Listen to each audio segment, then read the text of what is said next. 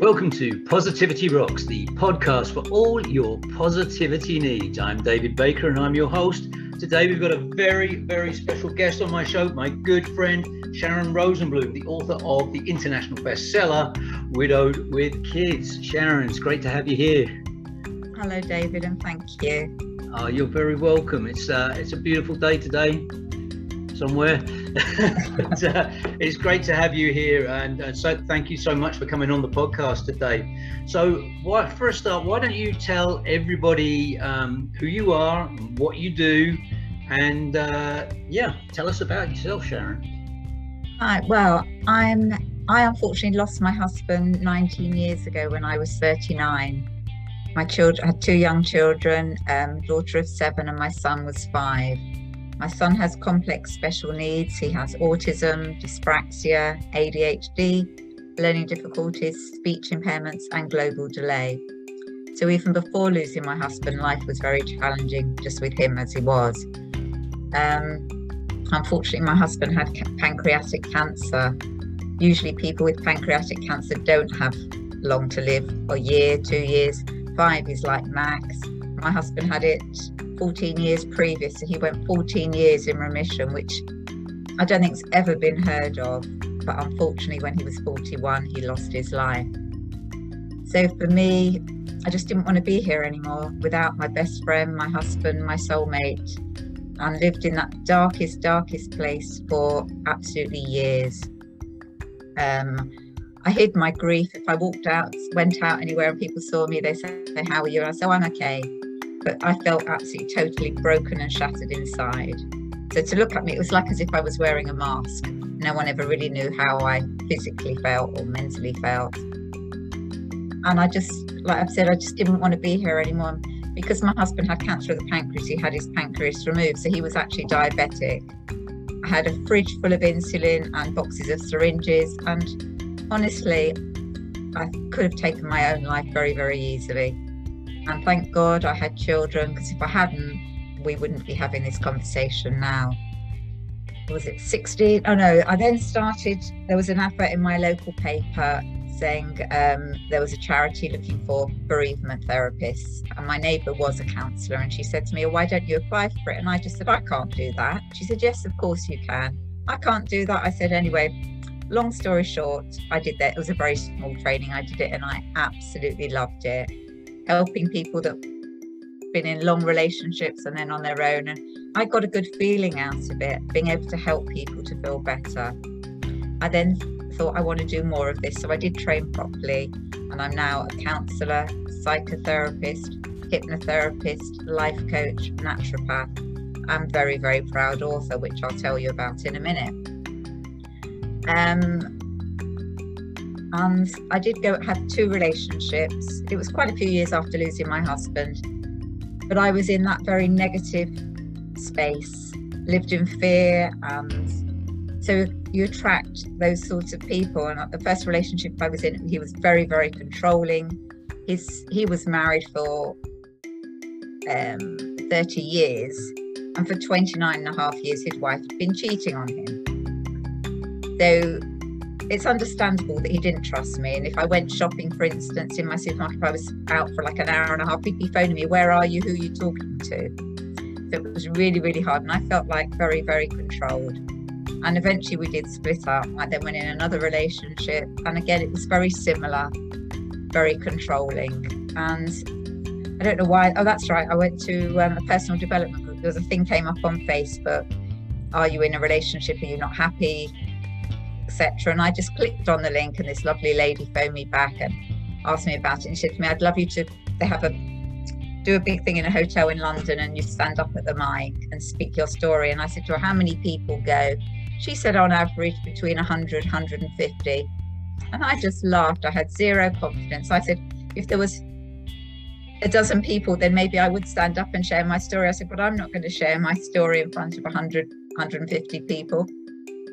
Anyway, long story short, I did share my story. And I actually stood at the mic shaking like a leaf and I said, I wish he'd finished with me. I didn't want to finish with him. This was on the Saturday. Three days later, or four days later, on the Wednesday, which was the first day of spring, he finished with me. And I think he wanted me to be on the phone crying, oh, please, no, let's stay together. And I'm like, yeah, he's finished with me. Um, anyway, I signed up for her program, and it was a personal development program, which I absolutely loved. But when I joined it, I was Miss Fearful. We used to have to stand up and do different things in the rooms, and like she set us different targets, and I was absolutely terrified. And then one one weekend, I thought I want to become Miss. I was Miss Fearful, and I wanted to be Miss Fearless. And I hate heights, and you know when like when they do I don't know if you ever watch I'm a Celebrity when they do the skydive into the jungle. And I just thought it used to make me feel physically sick when I watched it. I thought I'm going to do that. And there were six ladies. We were all going to do it together. And one by one, they all dropped out. I thought got to do it on my own. And I always hated doing things on my own. But I couldn't do it because even if you've had done something really mild, like given blood in the last two weeks, you can't do it. But when I was 26, I had a brain tumor. And although that's like 32 years ago, if you've had any brain surgery, you couldn't do it.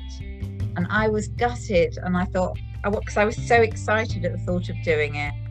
And um, I just thought, I want to get this excited feeling back. And one day I was scrolling through Facebook, and one of my friends had written a book. And she said, Does anyone want to be put in touch with my author? When I was at school, I got two U's and an E in English. And people have often said to me, Oh, Sharon, you should write a book when I've told them my story.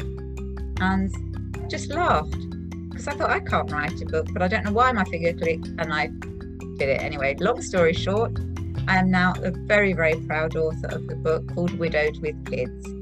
And it's how I went from that darkest place to where I am now, I'd say the brightest.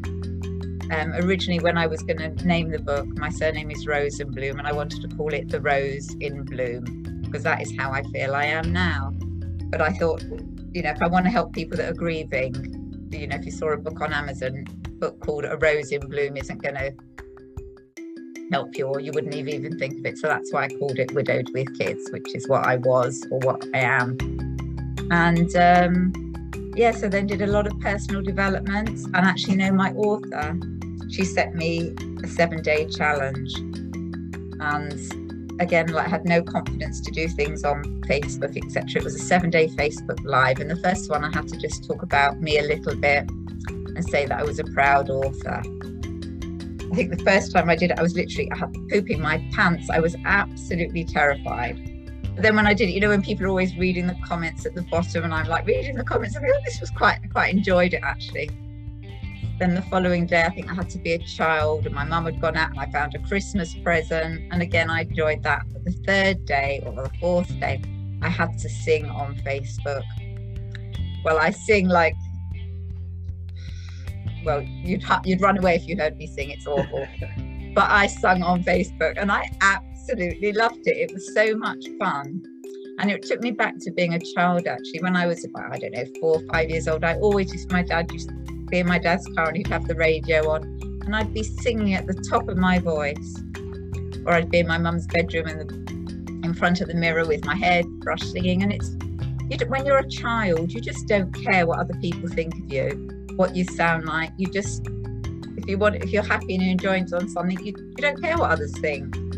But when you get to adult age, you do care. And um, so yeah, so I did a lot of self-development. I never ever loved myself.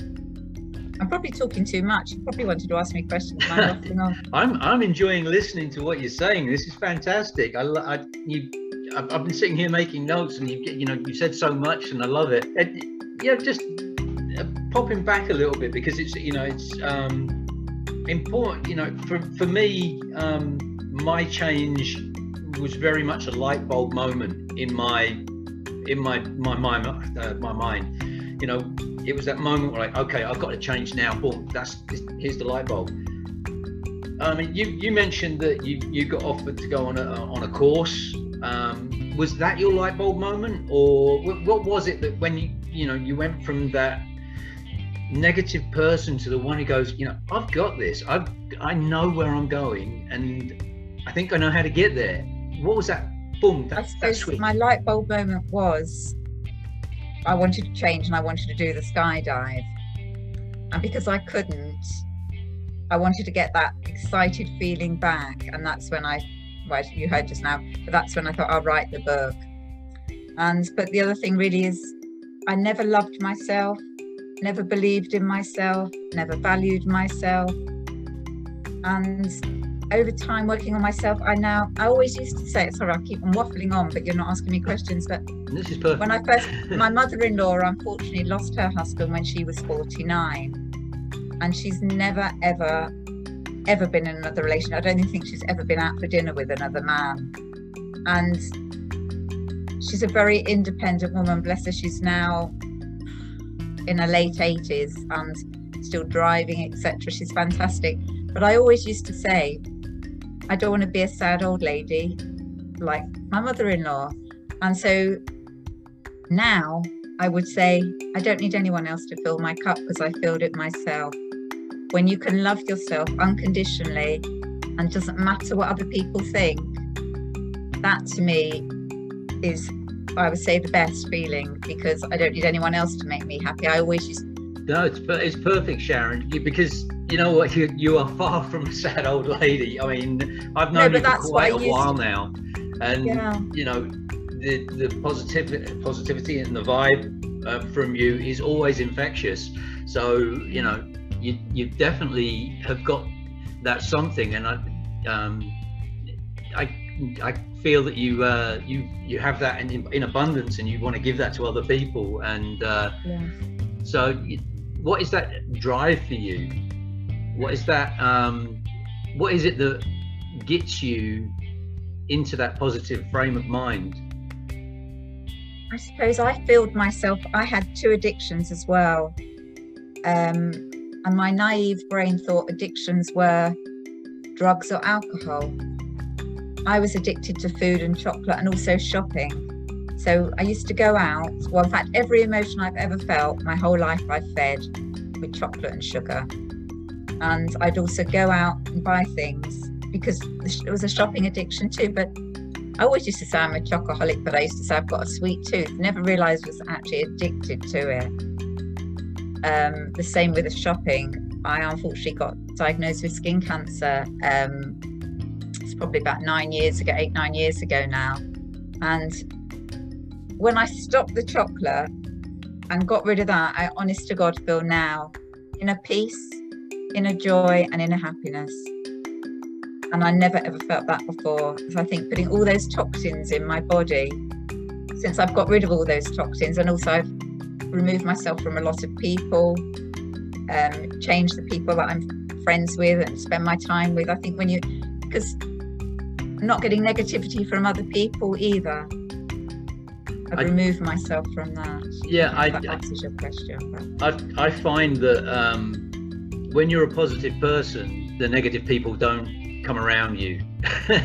they don't want yeah. to be around you because you know negative people are drawn to negative people same as positive people are drawn to positive people and um, the addictions with the food addiction i mean I, I, believe i told you in the past i mean I, I used to be an alcoholic so it was you know for me i would be drinking for no reason. Really i you know it was just a case you know you'd walk in the door open a beer and next thing you know you've got seven beer cans sitting around you. Um you know changing that out of my life really it for me that came around as a necessity more than a, a wanting to. Um it was back in 2016 when um i uh, I, I actually collapsed in a pub um, I just got back to England and uh, I, I, found out I had something called Mallory-Weiss syndrome, which was basically a wearing of the lining of the esophagus. And uh, it, was, it was basically a wake up call. Um, you know, stop drinking. Um, and at that time, I was also taking a lot of pain medication as well because I thought I was in pain um, when I really wasn't. Um, again, it was it was masking all my problems I really did have which was my depression and my anxiety, it cultivated over the 30 years, but it came from uh, obviously the initial trigger was my father's death back in 1981. You know, I was, uh, it happened four days before my 12th birthday. Um, so, you know, as a child, I, you know, back then there was no therapy for children. It was, it was kind of a pat on the head and so, you know, I'm sorry, but carry on over the next uh, over the next years, my depression took on a life of its own. It, my father's death was no longer really. It was yes, it was the root cause, but I created the depression. I created what came along by my actions. I drank to take away the pain. I took pills to take away the pain. You know, if I had a knee injury or you know from playing football or doing martial arts or something like that, then I would be popping pills because it's what I thought I needed when I really didn't. Um, but it's when you actually realize that everything that you need is already inside you, everything for your recovery is already inside you, that's when things can start to change. Um, and obviously for yourself, it was the same thing. You you found the inner strength to turn your life around, and I don't know if you can explain that feeling. I know it's really I, it's kind of tough because I for me once I, I, I came to terms with all my past, I had the most amazing sense of calm that I'd ever had. And I've carried that through, um, you know, for the last five years or so, that this calmness that I know that everything is going to be okay because I know that whatever happens from now on, it's all up to me. It's my responsibility to keep things going. So um, for me, it's heavily based on my routine each day. What I do, whether it be journaling, um, taking in positivity, being with other positive people. So for you, was there a sense of feeling for you? What was it that? I suppose it's funny when I, I've got a park opposite where I live, and I was terrified to even walk through the park. And one challenge I had to do was to actually walk through the park and I did it. But I was walking through the park and nobody smiled at me, nothing. Everyone was so sort of walking around with like a long face, and I thought, oh my goodness. And then what? I think halfway around, I started talking to this little old man, and I think I had a coat on or I didn't have a coat on, whatever it was. And he said to me, Aren't you cold or aren't you hot? And I said, No. And we just started chatting, and everyone was saying good morning to him. And I got home and I'm thinking, Nobody said hello. Oh, that's right. When we got to, I said, why is it everyone says hello to you? No one said hello to me. And he said, he sort of shrugged his shoulders and he said, I suppose I've always said good morning to people. And I thought, wow, there's me walking around, probably really sort of with a long thinking it was everyone else, but it was probably me. So I did it the following day. And everyone I walked past, good morning, good morning. And everyone smiled and said it back to me. And I'm like, wow, there's me thinking it's everybody else, but it was actually me. So when you change, because somebody also said to me one day, you attract more fear when you're in the fear vibration. Whereas now, when I go out, I mean, it's just it just happens automatically. Whenever I go shopping, etc., and I see people in the supermarket, oh, good morning, good morning, or hello, or it's hard to smile now with the face mask on, but um, it's funny actually. There's one little old man that always that works there, and he always chats to me. And I said to him, I said, I am smiling. He said, I know, I can tell by your eyes. That was when I had my face mask on yeah it's so yeah it's what you give out absolutely and I, I love what you just said there about the the saying good morning thing because if you want to put yourself in a positive mood that is one of the simplest things you can do is when you're walking down the street lift your head up and smile and say good morning to people. And i know it can be very off-putting actually speaking to a stranger for some people but you do it once and you get a response you know, and then and then you do it again and do it again. And and if you see the same people every day, you suddenly start to build up a rapport with these people. And now yeah. there's there's some people on my on my journey each morning who I go by, they never used to say hello to me. The head would always be down, and I made it my like a, a, mission on me to get a good morning out of them. And then once I got a good morning out of them, then it's like, hey, how you doing today? And and just yeah. you know and they don't have to be long conversations like two seconds as you're passing but you never know if those words are going to make a difference in someone's life people say good morning to you you're letting them know that they're not alone they're, that yes. they are there are good people in the world there are there is happiness in the world um, you know you just got to smile and uh, it's funny it's what we're told as children it's like our past narratives don't talk to strangers Yeah. And actually, my son, bless him, he's 24, but developmentally like a six year, six, seven year old. So I always say to him, you mustn't talk to strangers. But then there's me. It's, I go into someone and I'm like, hello, good morning. Or, you know, and it's like, but hey ho, that's. Yeah. I, yeah, I remember that from when I was a kid. I'd be out with my mother and she would be saying hello to everybody. And I'd be going, who was that? And she goes, I don't know.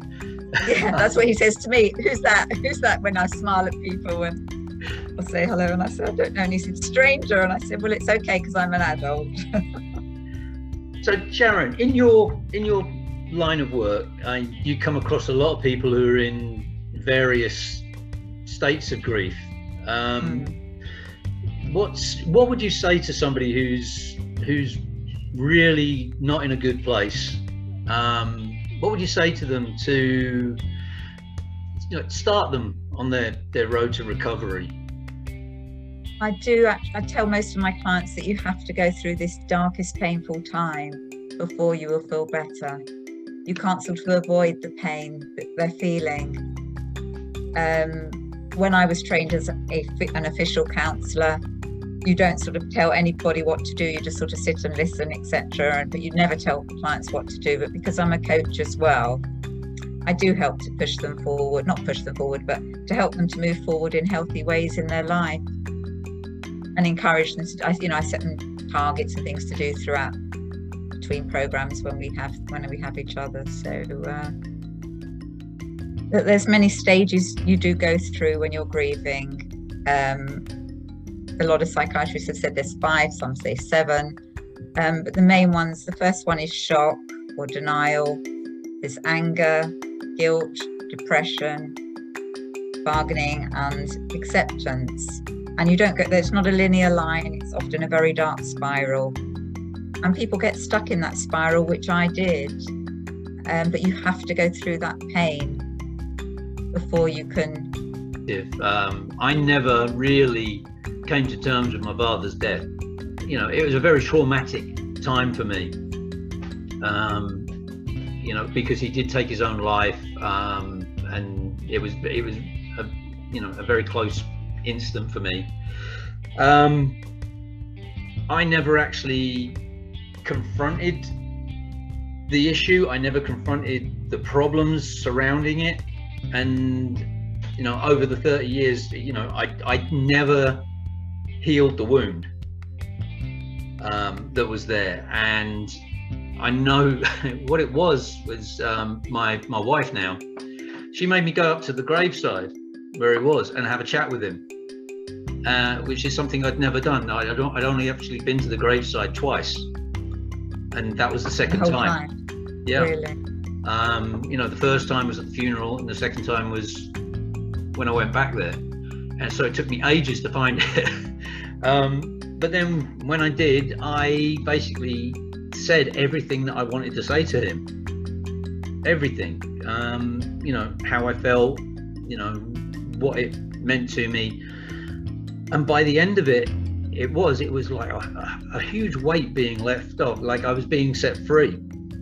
Um, and it, it, what's funny is I, I do actually have a video of it. Silvana videoed the like the afterwards, and you can actually yeah. see a physical change in me, which is it's it's wholly remarkable because I went there with a lot of pressure on my shoulders, and you can just see how relaxed and and and I was, and I think that's a you know with a, a lot of grief, people do hold everything back because they, um, as you said at the beginning they don't want to be seen as weak maybe or suffering or you know they're putting that mask on. Mm-hmm. um you know letting that mask let go is is what we really need to do even though even so it, it's so difficult so um you know for people who want to change and get away from that do you have any keywords of wisdom uh, for people who are recovering like that? No, I would just say that everybody is unique and nobody grieves in the same way. And I don't know if you were told as a child, big boys don't cry, um, or st- you know, be strong. which because I find a lot of male clients that I've had find it so hard to cry because they're told as children, boys don't cry or be strong. So when they have lost a loved one, be it parents, part, you know, whatever, doesn't matter, they find it so hard to cry and then they feel so guilty because they're not crying and they're not sad. Although they feel sad internally, they're not letting out. And women are like that too. It's not just men, but um, yeah, it's it's the whole Coke bottle syndrome. You know, you you you shake it up, and sooner or later it's going to pop. Um, you know, explode. I don't know about pop, yeah. It it you know for me when I'm I'm coaching, it's always letting people know that their thoughts are valid, their their uh, feelings are valid, and that they can uh, progress and get let that moment sit where it was in the past because you know you, you can't change anything. No. the only thing um, you hold on to is those memories and yeah cherish the good ones but you still have to let it go. Even when writing my book i was 18 years down the line and there'd still be days when i was writing the book i'd be sobbing my heart out and I thought I'd dealt with it all.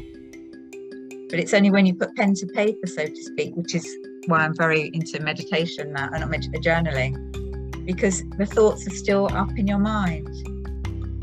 So it is so important to write as much. I always tell clients now, meditation is like the first thing I would recommend they do, and then journaling. Because when it's out of your head, when it's down on paper, it's not still in your mind So that is very important. That was the biggest part of my recovery was the writing. That was where my uh, the, my book is still waiting to be published, but um, that's where the majority of material come from was those early days of recovery because I I just couldn't stop writing once I discovered that it was such a release to let all that out. Um, and yes. that's why I still journal every single day and I write down um, on uh, my, my Instagram posts every day the thoughts that I'm thinking because uh, on my Instagram posts, those posts, yes, they're for other people to read, but really that's they're for me to because that's how I want to be you know so i'm i'm actually coaching myself yes. when i'm when i'm writing this and i think for a lot of people and i'm speaking generally here but you have people they go in dips and phases um, because what they do is they will do the work for a little while they will think they're fine and then they'll stop yeah. and then they slide backwards again now you know as well as i do it's um, our growth and our, our mental health is it, it's an everyday effort. I don't think you can ever stop. No it's you know every every day you've got to be visiting you've got to be checking in with yourself you've got to be if you get a negative thought why am i thinking this thought today? Is it of any use to me? Is there anything i can do about it?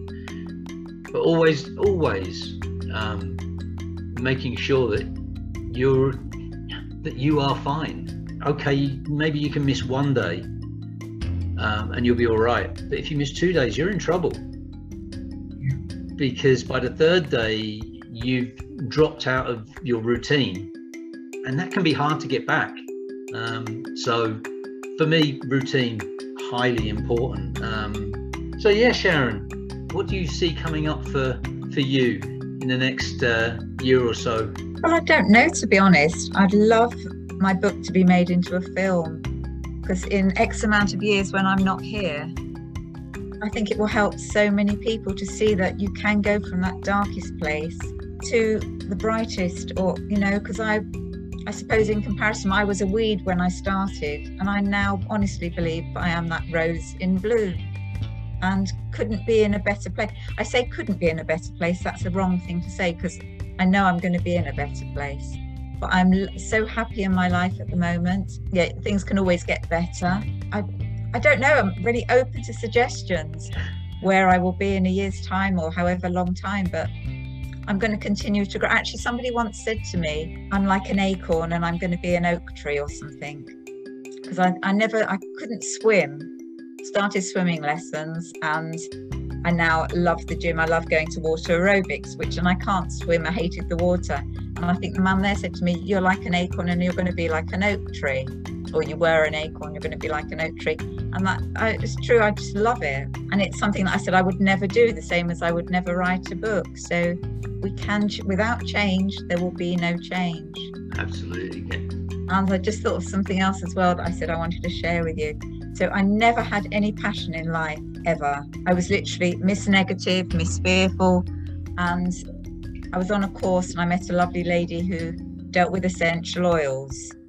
They're doTERRA, the oils that she worked with, and she said to me, because I was a very negative person, she said, "Can I come round with you and I'll just, just smell the oils?" And it's like for your emotional oils. So anyway, so she had seven that she wanted me to smell. She wouldn't let me see what they were called. She said, and I don't want to know which ones you like, just which ones you don't like. So I'm smelling them all. And said, well, that's nice. That's nice. She said, no, Sharon, I want to know the one you don't like. And she gave me one to smell. And literally, I felt sick. It was disgusting. I said, oh, that's disgusting. She said, this is the oil you need. And I said to her, I'm not going to spend X amount of money on an oil that's disgusting that I don't like the smell of. So she gave me a little sample. She said, I want you to put this on tonight before you go to bed and then in the morning. Oh my God. I woke up in the morning. I felt like wonderful, absolutely ecstatic. I said to her, I then messaged her, I said, What on earth did you give me? Because I felt like I was on a high. and guess what the oil was called? Rose. Passion. Passion. passion. And it's honest to God, since using that oil, I have found my passion in life, in me, in what I want to do. Oh, and wonderful. it's, yeah, incredible. Oh, that's beautiful. That's beautiful. Sharon, where can people find you if they want to get hold of you and uh, speak to you? Um, my book is on Amazon. Yes. Widowed with Kids by Sharon Rosenblum. I have got a website which is going to be finishing in the next month, so I won't give you that, but I'm going to have a new one. Actually, I could tell you my new one, although it's not live yet, but it will be called Rose in Bloom Therapies. Facebook, I'm under Sharon Rosenblum. Instagram is Sharon Rosenblum. So So, that, yeah. yep, yep. So if anyone wants to, they can always come through you and then you can give them my details. absolutely, Sharon, it has been a wonderful uh, experience to have you here on the podcast. Thank you so very much. My pleasure. it's been lovely. Wonderful. This has been Positivity Rocks. Thank you very much.